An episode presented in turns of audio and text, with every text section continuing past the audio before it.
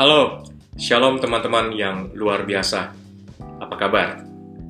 Kali ini saya ingin berbagi tentang kekuatan saling. Kekuatan pemuritan dalam kelompok kecil yang tidak boleh dilupakan adalah kekuatan saling.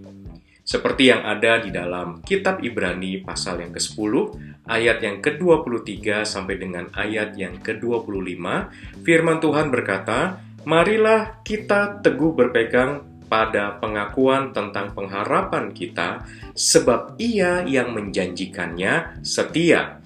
Dan marilah kita saling memperhatikan, supaya kita saling mendorong dalam kasih dan dalam pekerjaan baik. Janganlah kita menjauhkan diri dari pertemuan-pertemuan ibadah kita, seperti dibiasakan oleh beberapa orang. Tetapi marilah kita saling menasehati dan semakin giat melakukannya menjelang hari Tuhan yang mendekat."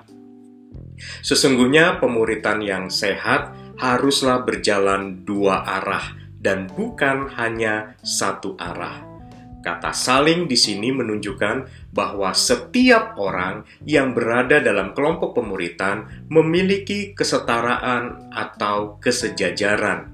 Kita semua diberi ruang yang sama untuk saling mendorong dalam kasih, saling bercerita dan mendengarkan, diberi kesempatan untuk berbagi pengalaman dan juga gagasan dalam melakukan perbuatan dan pekerjaan yang baik.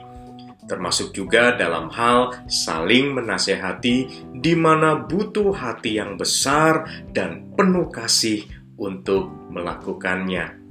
Terakhir, dalam ayat tersebut juga ada kata giat, yang tentunya dimaksudkan bahwa kekuatan saling ini harus diupayakan, dikerjakan dengan sungguh-sungguh sehingga setiap anggota kelompok pemuritan bisa dibangun bersama menuju keserupaan dengan Kristus. Ayo! Tetap konsisten untuk mengerjakan amanat agung melalui pemuritan. Amin.